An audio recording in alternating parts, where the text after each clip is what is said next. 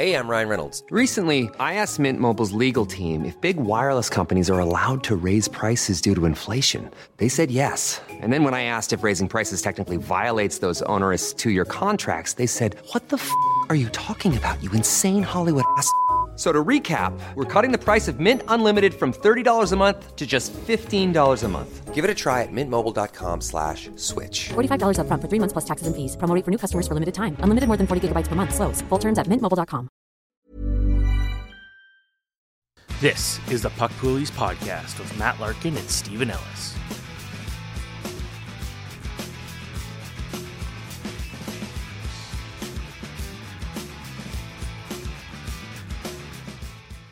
Hello, everybody. Welcome to season two of Puck Poolies, episode one. It's Matt Larkin here with Steven Ellis. We're working out the kinks, getting ready for a new season of fantasy hockey. And Steven, it's good to be back after our small layoff. And I wanted to ask you first, what have you been up to, buddy? How's the summer going so far? Well, you know, I, I haven't uh, had a lot of downtime. It's been kind of just a lot of stuff to do, a lot of hockey to watch, actually. I've been kind of going back and getting ready for this 2024 draft. I gotta say, probably since July 5th, I think I've watched close to 40 hockey games. Um, so, and, and it's August 24th when we're recording this. So it's been quite a bit, uh, but uh, it's gonna be nice going camping soon. Going to be doing that and uh, getting to some races, getting to some hockey games, obviously. And now I'm on a farm. So if you start seeing a bunch of cows walking behind me, uh, that would be a problem because I'm inside a building. But uh, yeah, if you start seeing some cows, that would explain that. But how about you? How's your how's your summer been going? Well, it's funny. It's actually a douchey question for listeners for me to ask Steven how his summer's going because actually I was on vacation and Steven was covering for me, so he has not taken his vacation yet. I'm like, hey, what you been up to? He's like, uh, covering for you and working. He will finally get a break soon, but uh, yeah, I just got back from my own vacation, a lot of family time, seeing Barbenheimer, all that kind of stuff. Pretty low key this summer compared to my my last summer, which was full of bachelor parties and weddings and stuff. So I was glad to keep it relatively low key, feeling good, feeling refreshed. And uh, Steven, we're going to talk today about the top 300 fantasy rankings, which I've put out. We're up to two editions now. I did an update this week after getting back. So if you're ready to dive in, we can start the show, my friend. Yeah, I gotta point out that uh, like I've I've kind of made it clear before. I'm not a huge um, movie guy. I don't go to a ton of movies. Um, but the one thing I did do recently was I did go to uh, in Newmarket, Ontario. I did go to uh, a drive-in. So I, I never really kind of experienced that before. So that was kind of cool. I know that's that sounds kind of crazy, but I saw the Teenage Mutant Ninja Turtles movie, and then I saw the the Spider-Verse movie for the second time. The Teenage Mutant Ninja Turtle movie, I recommend that by the way. I saw Um, it but yeah, week. It so was great. Loved it. Loved it. Loved the yeah, animation. Loved the sort of throwback to the feel of the early or late 80s, early 90s movie. And uh, I love the voice acting in it. It was fantastic. that was my favorite Teenage Mutant Ninja Turtles movie, and I can't say like I'm a huge fan, but there were a few of those movies I just could not care about. And uh, you know, uh, for the the animation style reminded me a lot of the, the first Spider Verse in particular. Uh, and I didn't love the animation on that one, but the second Spider Verse movie to me is the, is unbelievable. Great movie. Easily watch it. Um, but yeah, let's with hockey here. That's why we're here. Uh, all right. So uh, I guess you can uh, kind of break down the the ranking parameters for uh, for how you put this list together. Yeah, we're going to talk about certain things that stand out in the rankings. But if you're uninitiated to the rankings, which are on dailyfaceoff.com now, I just want to let you know a couple little parameters. So, the way I do this list, I slowly compile it uh, in July after free agency. I do a first version, then a few weeks later, I come back to it sort of with fresh eyes and think, okay, what was I doing? Why was this guy so high or so low? And as we get closer, the reasonings for each adjustment to the rankings change. So in September, it'll be training camp. It'll be very various injuries that might pop up to players that could affect the rankings. It could be positional battles, rookies who make the team or don't make the team. So updates will get more and more frequent. And if you're wondering just what scoring system they're based on, which is very important, the categories I use, it's basically the configuration of my actual league goals, assists, plus minus, shots, power play points, blocks, hits, wins, goals against average, saves, save percentage, and shutouts. So when we're talking about rankings today, just keep those categories in mind. All right, so I guess we got to start, and you're looking at it, and obviously the, the big names are at the top, the guys you'd expect, like the McDavid's, like the Draisaitls, like the Matthews. But your hot takes, I guess, the the, the ones that are, in your opinion, the, the biggest opinions you got. I guess we'll start with the first one you got. Ilya Sorokin, goaltender, New York Islanders. Great season. Uh, one of the favorites to win the Vezina, But I guess why is he one of your biggest hot take is? Yeah, so when I say hot takes, what I mean is just names that I expect I might get some pushback on based on where they're placed. So Ilya Sorokin, Sorokin good is not exactly a headline, but I do wonder if I'll be alone in having Sorokin as my number one fantasy goalie, which I do right now. Typically, that spot was reserved for Andrei Vasilevskiy or Connor Hellebuyck, these guys that get crazy volume. But if you look at Sorokin, what he's done with the Islanders, we know his rate stats are always elite. He's never been below 2.40 goals against average, never been never been worse than a 918 save percentage. And what changed last year? He crossed the 60 start threshold. So now you have Sorokin becoming a workhorse. 60 starts in today's game is considered a lot. So once you've added that element to his game, his fantasy profile, to me, he has everything you want in a fantasy goalie. That's why he's my number one for this year at 16th overall in my rankings. Which I, will say I thought was a little bit high just because of goalies in general are just a tough one. But Sorokin was one of my best fantasy players all year last year. And I had him and I had uh Shesterkin. So like it's pretty good goaltending. And a lot of times was trying to decide who'd go in um, for what. But I guess the one thing why people might think, okay, really? But the, the Islanders is not they're not a great team, but you know, a full season of Bo Horvat, maybe this is a group that can kind of push forward. We'll see, but just the more games we see out of Sorokin, I do believe that this is a guy that is going to be one of the first goalies picked for a while in your fantasy league. Uh, next one, Erik Karlsson. Assuming this is the Karlsson you're talking about, uh, but now he goes to the Pittsburgh Penguins, and uh, ooh, that was a I gotta say that was that was a Saturday or a Sunday he was traded, and I remember having a I was writing an opinion piece about it on the car ride to the beach. Uh, more on the beach later, but uh, I guess uh, well, what's what's your thoughts here for Karlsson? Yeah, so coming off a 101 point season, the most points by defenseman in any season in 31 years, it feels weird to have Erik Karlsson as my number six fantasy defenseman, which is what I do right now. That's where I have him. Uh, and I have him 37th overall. Actually, in this week's update of the rankings, I actually dropped him as, as a result of this trade. Uh, the reason why I dropped him was just the fact that he's going to have to compete a little bit with Chris Letang. They play similar roles, power play one, right shot. I'm obviously dropping Letang a lot more. He was a major follower in my rankings because Karlsson is going to get the benefit of the doubt. That's why they traded for him. He's going to be the one that gets the default look at PP1, but there's still going to be some minutes, I think, siphoned away by Letang. It's not like Letang's going to be a third pairing guy in Pittsburgh now, right? So I think it hurts both of their values, uh, which is why I never loved the fit in Pittsburgh for Karlsson in the first place. The other reason to drop him, I've said it before, but he played all 82 games last year. Before last season, in his first four years as a San Jose Shark, he missed 27% of all their games. And suddenly in his 30s, now he's healthy. I find it hard to believe he'll stay healthy again for an entire season. The other thing, and I've said this before, I do believe there was nothing to play for in San Jose at the end of last season, I think he was selling out for offense. Why not? You saw how bad his defensive numbers were. It's probably because he was going for 100 points. He may as well. There's nothing else to do in San Jose. So I think he'll have to be a bit more disciplined in Pittsburgh on a team that has designs on making the playoffs. I could see his point total going down to maybe 70, 80 points. Yes, better supporting cast. So again, I still have him as my sixth best defenseman. That's still good, but I suspect I'll have him lower than a lot of other people. I still don't love Pittsburgh's blue line, but with Karlsson kind of leading the way, I dig it.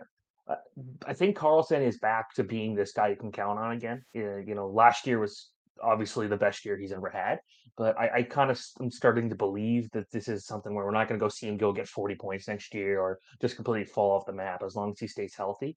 You know, he's playing high right now, and he's now got even more motivation where he's on a team that's just trying to push forward and try to say, like, we're trying to keep this group competitive for a few more years.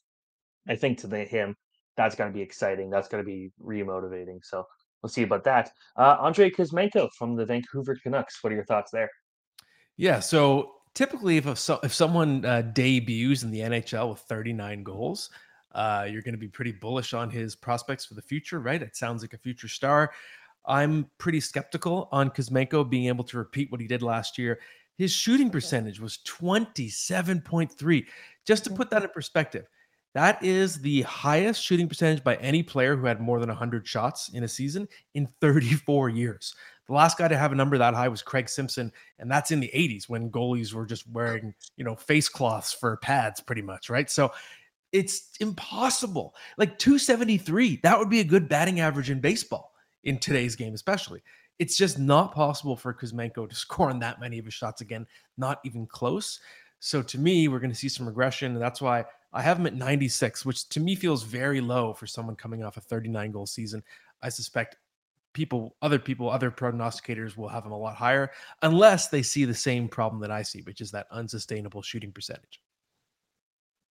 All right. Uh, this one's going to be interesting. Adam Fantilli, a player with zero NHL games played.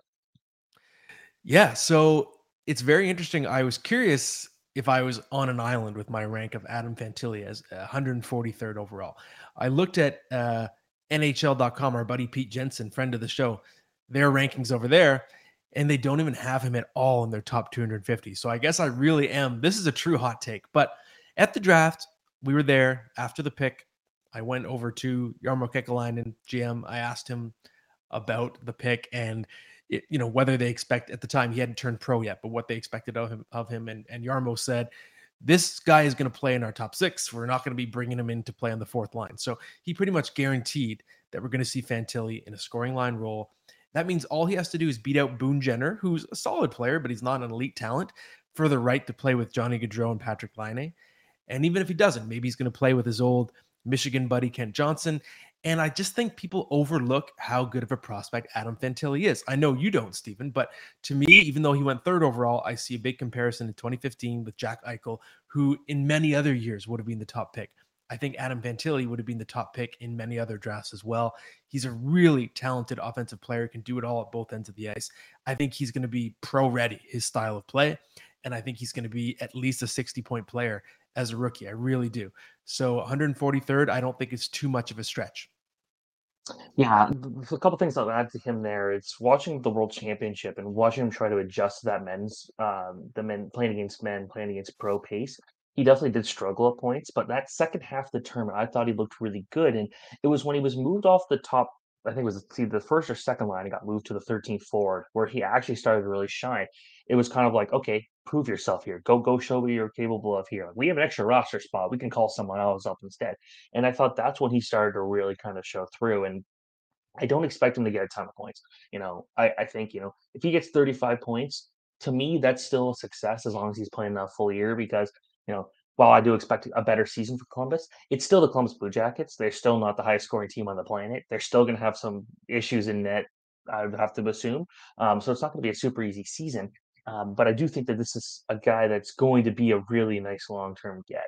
Um, so I guess the watching him like I feel like he's getting underrated when we just looked at the guy who had one of the greatest freshman seasons in the history of college hockey. And you mentioned back in the old days when the goalies barely like were there, they were kind of just a suggestion more than an actual like position in hockey. Um, you know, when guys like Paul Kariya were scoring all those points in the NCAA, that was the same thing, except the goalies were even worse. So, you know, I think we can't take in like for granted just how good of a season he had there. So, um, yeah, I'm, I'm excited to see what he's able to do. It wouldn't have hurt if he spent one more year in, in college and, and try to chase that national title. You know, him, Frankie Nazar, that'd be an unbelievable one too. But uh, the Blue Jackets are going to be okay with having him there, I'd say. Uh, and the last one is uh, Bowen Byram, a guy who you know could still play a pretty big role for the Colorado Avalanche. Yeah, so I have Bowen Byram inside my top 150 players, which to me feels pretty high for a guy who has not exceeded 42 games in an NHL season. But if you add up what Byram has done so far, okay, in his past two seasons, 72 games played, 72 games, 15 goals, 41 points, 114 shots, 135 hits, 80 blocks. So that's really good production. And he's only 22 years old. So he's just getting started. 22 is a baby in defenseman years. I think the ceiling for Bowen Byram is extremely high. Maybe not Cale Makar high, but Byram was at one time considered arguably the top prospect in the league as well before he broke in with the Colorado Avalanche. I remember back in our hockey news days before I left, uh, there was a moment where he was the number one prospect. So the pedigree is there and he's shown great productivity when he's on the ice. He just has to stay healthy. And if he does, I think he's going to be one of the biggest breakouts in fantasy this year. I think you can turn a major profit based on where he's going to be draftable. I have him 149th. I don't know if he'll be ranked that high in other lists or whether you'll have to pick him that early, but I certainly would be open to it because I think the breakout is here. All right. Okay, I like that one. I'm going to start challenge you on some of your picks now here, and we'll we'll start with with Cole Caufield uh, being at number 48 Montreal Canadiens, and you brought up a good point in your your write up about him that you know in the 83 games that he's played under Martin St. Louis, so just over a full season, he has 48 goals and 71 points, and yeah, no one could question just how good he was playing kind of with with this new coach, but you mentioned 50 goals isn't out of the question at all. I, I don't know. I feel like 48 is a bit high given that he still plays for the Montreal Canadiens, a team that's going to be in the, the rebuild, and they didn't draft a forward to go make a, a huge splash up there. So I guess, uh, what are your thoughts there? Yeah, to me, uh, goal scoring is still probably the most valuable commodity in fantasy hockey. And Caufield has already shown on a per game basis that he's currently one of the best in the league. So, like you said, 48 goals in 83 games since St. Louis took over and that is with the, the supporting cast that they have in Montreal now, or if not worse than what they have in Montreal. They've slowly added a little bit more since last season, right? They brought in Alex Newhook, and we're going to see Caufield playing with Nick Suzuki again. And to me, they've already shown they have that chemistry. Caufield has produced as an at an elite goal scoring rate with Suzuki, and both players are young. They're theoretically going to keep getting better. Caufield has not hit his ceiling yet, and he's still scoring at almost a 50 goal pace since Martin. Louis took over as coach. So to me, I don't see any reason why he can't keep getting better at his current age. It's just a matter of can he stay healthy for a whole season? Very similar to what I just said with Bowen Byram. But I think if Caufield plays 75 games, he's capable of scoring 50 goals this season. And to me, 48th overall, if that's the case, is going to be too low. And we'll see him ranked even higher next year. Uh, Stuart Skinner, you have ranked at uh, 117, and, you do bring up kind of the point I wanted to bring up. It's like you know he doesn't exactly have the number one fully like wrapped up in Edmonton. We're expecting another big season of the Oilers, so we should expect them to compete for a lot of wins, and that could be good for goalie stats. But I don't know. I just I, am not sold on on either Stuart Skinner or or Jack Campbell. I think Skinner those numbers were pretty good as a rookie, but at the same time, like they weren't. I don't know. I'm just I'm not sold on either of those guys being huge fantasy players. What are your thoughts there? Yeah, I actually think that you and I agree more than you might realize on this. And to me, 117th overall is pretty low for Stuart Skinner. I think I've priced in the fact that I'm also not too confident in him if I knew he was going to replicate what he did during the regular season last year and hold down the starting job all year, I think he would be 30 spots higher, 40 spots higher in the rankings. He'd be probably a top 10 fantasy goalie, just given the situation. Edmonton, very improved team. They're looking pretty stacked. They're Stanley Cup contenders. If you're the starting goalie on that team, that should be a really valuable fantasy position. But I have him down at 117th because of the fact Jack Campbell remains a threat. We saw Stuart Skinner, he was pulled, what, four times, I think, in the Stanley Cup playoffs last year. So he has not worked out all the kinks coming off that rookie season. So there is a little bit of risk there, which is why I have him where, where I do. Uh, to me, having him there is sort of my way of saying, okay, he's in a prime position. It's a nice fantasy role to have, but I don't know for sure that he'll be able to hold off Jack Campbell. All right. Sticking with goalies, I guess. Uh, Logan Thompson. Uh, I don't know if his number were here directly, but I know he's below Adin Hill, and I just I can't agree with that one. I just I think people kind of forget how good Logan Thompson was. I know, you know, the I think that there was there were a point we were looking at him getting Vezina Trophy votes, not not a serious contender to be the winner, but like there was a lot of attention there early on, and he was a like he definitely received some Calder votes. Um, but then that injury, the second half of that year, taking him out essentially for all but one game. Um, I don't know. I just feel like Hill being higher than him is more of a recency bias thing, but I, I feel like they got to give Thompson the, the benefit of the doubt early in the season, given just how well he played. I know again that some of the surface level stats, nothing spectacular, but for a guy who's having to come in and basically be a starter as a rookie, given his track record, I think that there's still a lot of potential for him to to be a really good goalie here. So I felt him being much lower than Adin Hill. I, I didn't agree with that one. Yeah, I think you know, recency bias is a good way to put it. But my point in ranking Hill higher, and I have Logan Thompson down at 231st, is the Vegas Golden Knights are going to have recency bias toward the guy that took them to the Stanley Cup. And they're paying him now $4.9 million a year. Money talks. And that is not the salary of a 1B. That's the salary of a 1A. So clearly, Adin Hill is going into the season as the starter. They would not be paying him that much money if that wasn't the case. And when he's got a ring, it would be a slap in the face for them to not give Hill the first look. And I agree. Logan Thompson's been very good in what we've seen from him, but it's still a relatively small sample size. And Adin Hill is another is a guy that we were saying a year ago had been pretty good in Arizona too. So in his Mhm. small sample size, he's also given plenty of reason for confidence. So I do still think Logan Thompson's draftable because just the way Vegas uses their goalies, I don't think Adin Hill is going to start 60 games. I could see it being something like, you know, 45 or 50 starts for Hill, and you have Hey, I'm Ryan Reynolds. Recently, I asked Mint Mobile's legal team if big wireless companies are allowed to raise prices due to inflation. They said yes. And then when I asked if raising prices technically violates those onerous two year contracts, they said, What the f are you talking about, you insane Hollywood ass?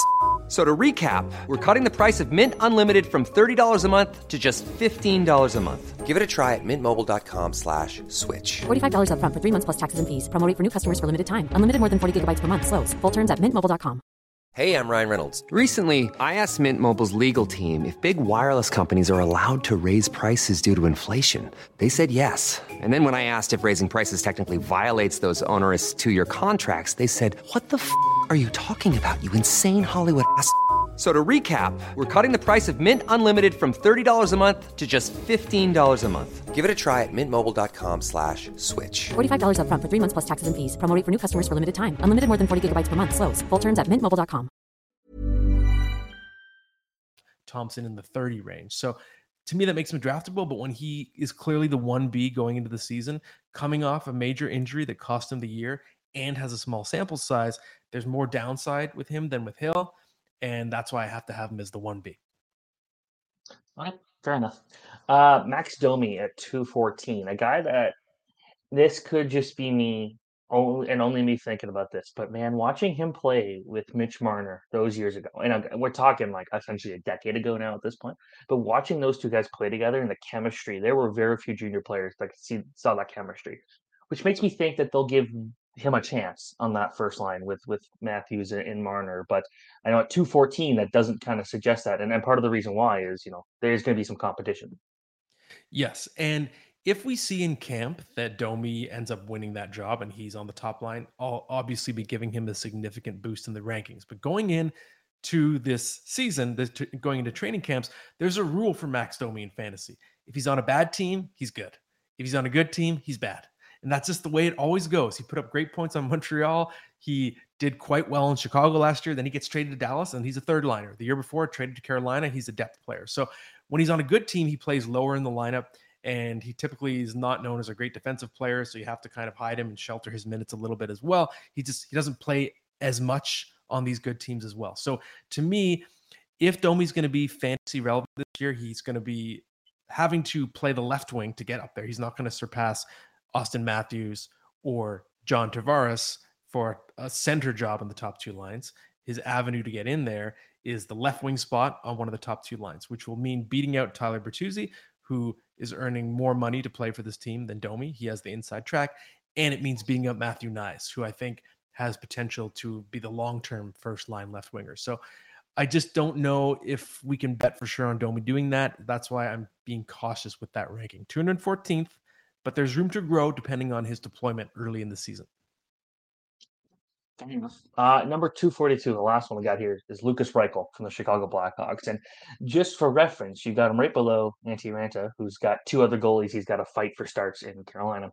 Uh, but Reichel has a chance to play with Taylor Hall and Connor Bedard on, on the first line. Now, again, no guarantees here, but based off of what we've seen from Reichel, we know they like him. They're patient with him, not rushing him in and, and getting him those reps in the AHL. He's had nothing to prove there. I think he's going to be a top line player for this team, at least in the short term but 242 for me feels a little low. Yeah, I think it's a fair argument. Uh, to me, it's going to come down to are they willing to play Lukas Reichel at what is not his natural position, right? He's played left wing and center throughout his career. He's not a right winger, has never been a right winger.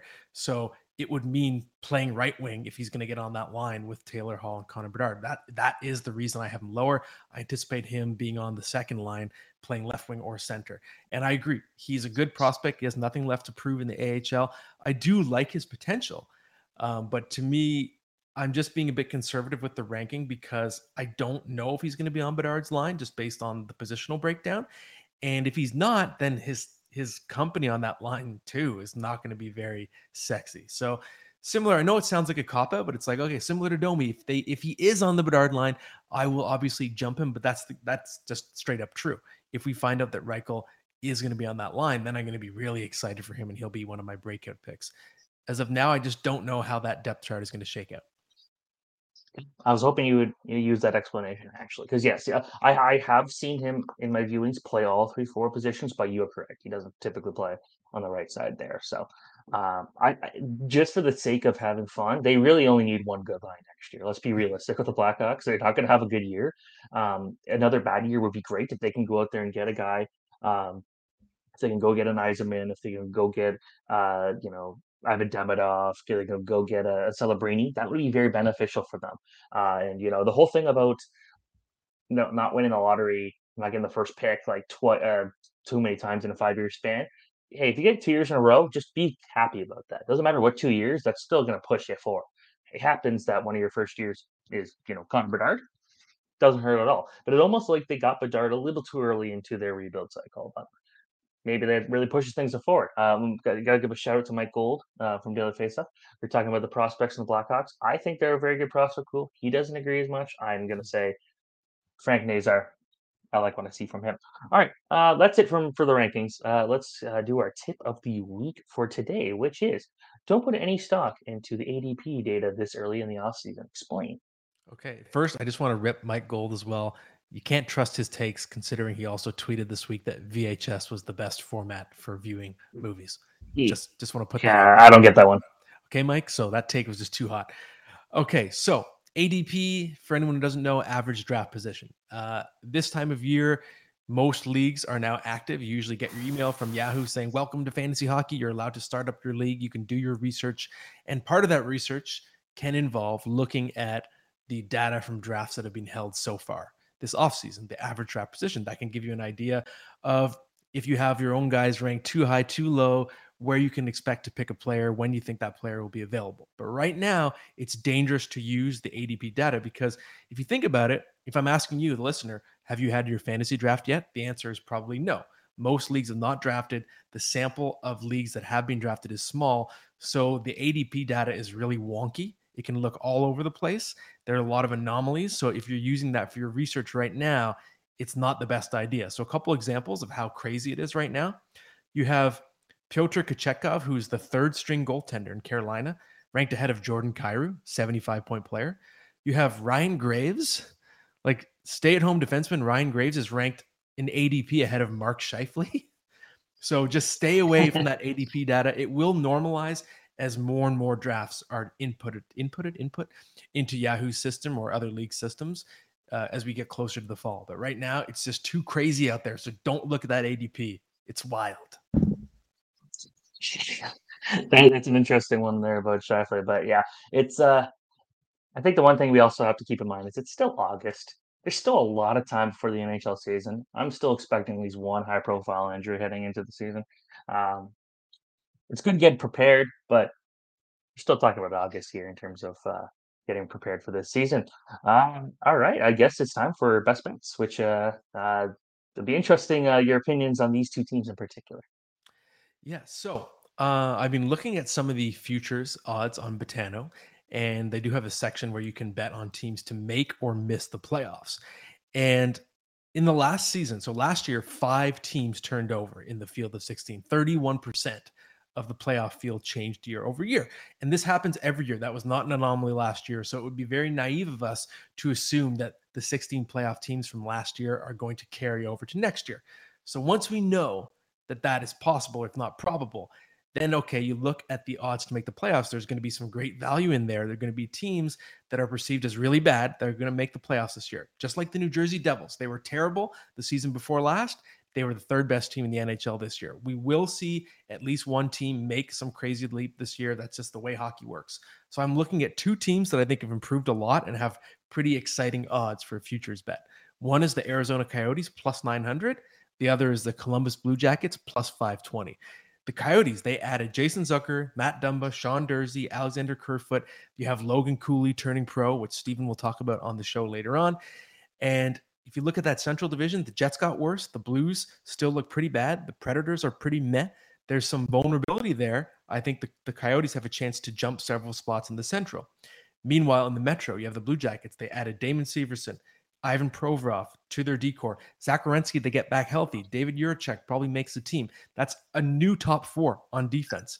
Plus, you're adding Fantilli to the team. And if you look at the competition in the Metro, the Flyers are terrible. The Caps are on the decline. The Islanders have done very little this offseason.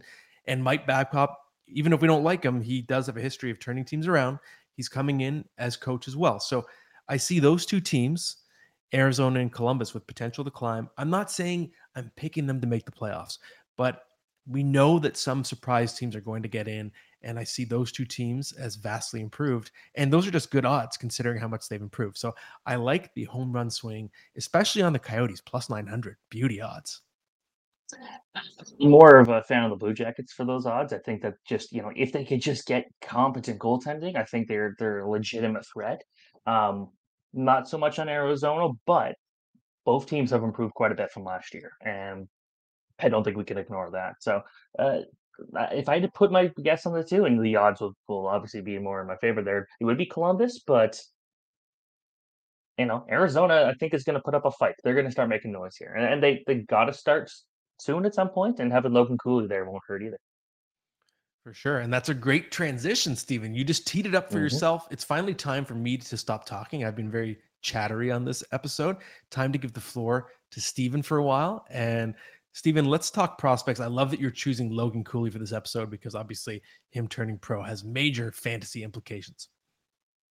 Do I love that he turned pro? Not necessarily. I was kind of hoping to see him go for a national title. Uh, University of Minnesota Golden Gophers were going to be a lot of fun to watch, and they just came up short. They were the team everyone was expecting to go and win the national title this year, and they lost in overtime to Quinnipiac. But uh, for Cooley to be going right to the to the Coyotes and, and likely playing what I guess to be a second line role right off the bat, you know, much different lineup from what we saw last year when Travis Boyd was starting the season on the first line. Now he's more of a fourth liner, but having a one-two of of Barrett Hayton, where we, how we how good we saw him play last year, and then throwing Logan Cooley, I really like what the Coyotes are going to be doing for their one-two. With with Cooley, I don't think you're going to ask him to take a lot of responsibility right off the bat. This is someone who you're going to keep easing in there, but he might start the year with like a Jason Zucker and a Matias Like those are pretty good players to be playing with at this point. Uh, so I do think that this is a guy that's going to continue making some noise and continue moving forward. And uh, in the first year, if he hits 40 points, that's good. If he hits 50 points, that's excellent. I don't think he's going to be a legit contender to steal the the Calder Trophy. Um, and there's other prospects that are on teams. Like I would almost put Logan Stankoven as a better chance of if he makes the stars. I would like him more as a Calder Trophy, and we will have a lot of talk with the Calder at some point. But I think Cooley, just the way he was able to dominate last year, can't be understated. It's a very good chance when we're looking back a few years from now that he was the best player from this 2022 draft. Just the way he controls the play, he's so skilled the puck. Um, he's been able to score lacrosse goals. Like there's just, I think, I think it's overall just pure skill with the puck and puck handling is sometimes underrated because of just how well he can just kind of just stop plays, play a two way game, and do things like that. The World Juniors were really interesting. Where at the beginning of the tournament, just about everyone would look at him and say, "Wow, what is going on? Is he playing hurt? He looks terrible to start." And then he was basically the best player for the Americans the rest of the way, and might have been the best player not named Connor Bedard in that tournament. So um, you get ready. Logan Cooley is going to do a lot for the Coyotes, a team that might legitimately have its first true developed star in a very long time. All right. And I actually have a question about that. So, in my rankings at the moment, I'm pretty bullish on Barrett Hayton because I love the chemistry he found with Clayton Keller and Nick Schmaltz. They were quite a dominant line in the second half. So I've aggressively ranked Barrett Hayton. But what do you think if you were just to give it a percentage? What what are the chances that Logan Cooley overtakes Barrett Hayton for the number one center job this season? This year, I'd say I'm gonna maybe a little higher than I should. I'm gonna go 40% chance. Um, just because again, I don't think it like I just the way that top line worked, I don't know if I'd be changing that, but I just think, you know, long term for looking which players even better. It's definitely gonna be Logan Cooley. Um, but Barrett Hayton, I just, you know, I'd like to see a bit more sustained success there. Uh, it kind of was more of a he started to finally show what he was capable of after one year. But uh, I think, you know, I, I it will be a while. You got to give him the opportunities. You don't want to give him those responsibilities of being a number one center right away. Let him ease into it and then see what happens. If it happens, I don't know. Maybe it's during a slump, but I, I don't. I, I'm going 40, which is probably too high. Okay, that's fair. Fair assessment. Uh, so, Steven, before we finish off the show, it's time for the starting lineup. And I just think you're a guy that always is willing to zag and has some different takes on many things. So, I'm excited for what you're going to give me for this one. For today's starting lineup, I want you to name your most overrated summer activities. Okay. So, uh, yeah, um, this one was probably the toughest, and I, I literally probably could say that maybe spend a good 30 minutes trying to focus on it. So I'll start at number one here. Um, posting pictures of yourself drinking alcohol on like Instagram and Twitter. I don't get it. No one cares. It's like when people post pictures of their food. Nobody cares. But it's like, oh look at me, I got this funky daiquiri. I'm on a on a you know a beach bar here. Like no one cares. No one no one on the planet cares whatsoever that's more of a young person thing though. Um, going to the CNE slash Calgary Stampede. Um, I went to the Calgary Stampede when I lived in Calgary. I was really excited to see what all the hoopla was for, and I almost felt like it was a crappier CNE, and the CNE is just kind of like the CNE is, you know, talking to people who are, are significantly older than me, and they're like, oh, like all the free food samples, all this stuff. Like you don't get that anymore, and the funky foods just aren't that funky these days. The ones that you get, so you're just paying a lot to eat food that's nothing special. You won't remember it. I don't remember what I had last year. For me, one of the things that kind of uh, sucked was that used to be the place where I get all my hockey jerseys for very cheap. Like I got like a Jonathan Drouin Habs jersey. I've got like a Teuvo and Hawks jersey. Like I got a bunch of them for like 15, 20 bucks. It's like these like warehouses that they're trying to clear it all out. Last two times I went, I came away with nothing. It was not because I didn't want anything. I was looking for something. They just started running out of stock. So I'm like, well, that's not fun. So I'd say those two are kind of overrated. Um, camping in the sense of like being survivalist. Like for me, when I'm going on vacation, and that includes camping, I want to have a good time and trying to just like cut your own trees down and, and, and live in the middle of nowhere, have no access to anything, and or are the people who have to take like kayaks to get to certain spots to go camping how is that fun? I don't get that. I think, and I see a lot of people posting about them. I just don't get it. Uh, this one is going to offend basically everyone in hockey, but golfing. Most one of the most boring sports. Soccer is number one most boring sport. Golf's got to be number two. Um, football somewhere in there too, but golf, like man, I, I just nothing enjoyable about sitting there in the heat and just oh here's a hit a ball. Okay, I can't see it. All right, now let's take a golf cart to the next one. Nothing about that same. I, I I used to like golfing to the point where I loved hitting the ball as hard as possible. That was what I liked doing. I could not play a full game of golf. It's boring as it gets. And every time you ask a player what their favorite thing to do outside of hockey, it's always golf. Mm-hmm. Um, swimming in public pools. Um, I'm lucky. I've always had book pools growing up. I've always had access to pools, but I could never, ever in my life go into a public pool. Like that's just a cesspool of nonsense. Um, even if they're cleaning it, I, I just can't trust having like a bunch of kids there. Or I, I again, no thanks. Don't don't ever get me near that. And the last one, this might make me sound grumpy, but just sitting on the beach. I don't get the people who just want to sit there for hours on the beach and just like sit in the sun and get a tan. That's such an absolute utter waste of time. Now, for me, when I'm on vacation, I like to do activities. I like to do fun things. If I'm going to New York, I'm not going to there to take pictures of the, of of their fancy buildings there. I'm going there to see a, a concert, to see a, a hockey game, to do things like that. I want to be in, involved in the activities they have there that isn't sightseeing. Um, so for me, the idea of going on a vacation and just sitting on a beach, or like I, I could never sit my go to like I don't know, Barbados. I couldn't just go to like the, a warm place and just sit there. Like I have to be doing something, or else I'll lose my mind. So going in there and just sitting on the beach for a day, not my thing. So uh, yeah, I guess that's that. Man, that was a sizzling list. That might have been our best one ever. Like I can just see the clippability of this with with headlines like the Calgary Stampede is a crappier CNE. You were just on fire. Everybody was catching strays. I loved it. Excellent, excellent job. Okay, the one, one thing I'll give I'll give the the uh, the Calgary um, Stampede some credit for is their concerts. You know, a big thing about the CNE back in the day were those concerts where you'd go there and you would see Rush or you'd see like you know big bands. Now you're just like you look at the list and it's like, oh, this is like a bar band from Burlington. But the one thing from Calgary Stampede is they still get relevant concerts. When I was there a couple years ago and saw uh, Billy Talent, that was pretty cool. The crowd was great, and there were other big bands that have come through the last couple years. I don't know. Just to me, it's it's it's such a money pit without anything that will make you like want to go back.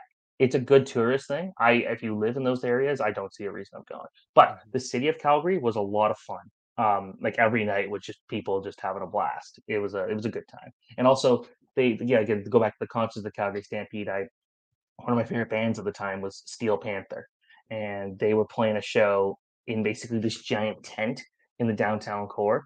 And I just kind of snuck my way underneath the bottom of the tent past security to go watch the them play live one night after work. And it was actually like a good time. But uh, yeah, the concerts are still better in Calgary, but I just don't get the hype for it, to be honest. Okay, that's a fair take and a well thought out take. I appreciate it. And listeners, viewers, we appreciate you coming back for season two of Puck Poolies. That's the end of this episode. We're gonna have another short break, a couple weeks between episodes, because Steven finally deserves some vacation. And once he's back, once we get into September, we'll be on our full schedule getting you ready for your fantasy hockey draft. So we will see you in two weeks.